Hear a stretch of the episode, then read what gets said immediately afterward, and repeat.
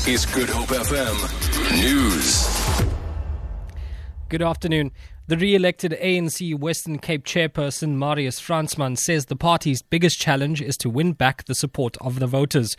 Fransman was re elected unopposed last night at the party's elective conference in Bellville. Voting for the other top leadership positions is still underway.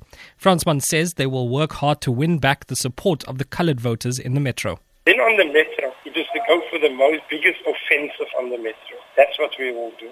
You can't be an anti-branch leader, you can't be an MPL, you can't be an MP, you can't be a councillor if you are not um, able to, to respond to what you do weekly in your community when it comes to the metro. That is what we will do. And we will keep people accountable, and people will lose, in fact, through process, their responsibility if um, we see there is not improvement in their responsibility. Lawyers representing the arrested and wounded Lonmin miners in Marikana have described as political the outcome of the Marikana Commission of Inquiry. AMCU leaders, including President Joseph Mathunjwa, have joined the lawyers at a meeting. About 100 mine workers are attending the meeting. Advocate Dali Mpofu is leading the lawyers that are trying to explain the findings of the Marikana Commission of Inquiry. The outcome of the commission is political.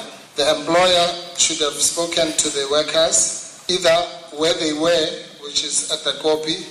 He says that it cannot be emphasized more that they criticize the commission. At least 40 people have been arrested for drunk driving at various roadblocks across the Western Cape this weekend. Provincial Traffic Chief Kenny Africa says three people were also nabbed for the possession of dagga. We also arrested two reckless and negligent drivers in the Somerset West area, and one uh, driver was arrested for being in possession of false documentation in Brackenfell. And Friday, we arrested three occupants in a motor vehicle for being in possession of dagga with a street value of plus minus 80,000 rand, and that was in Beaufort West.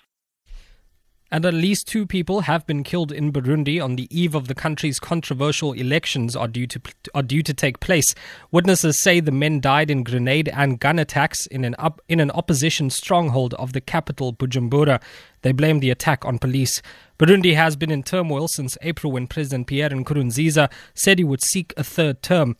The move triggered weeks of angry protests and unrest. Nkurunziza's opponents say the move violates Burundi's constitution. For Good Hope FM News, I'm Jikshay Peterson.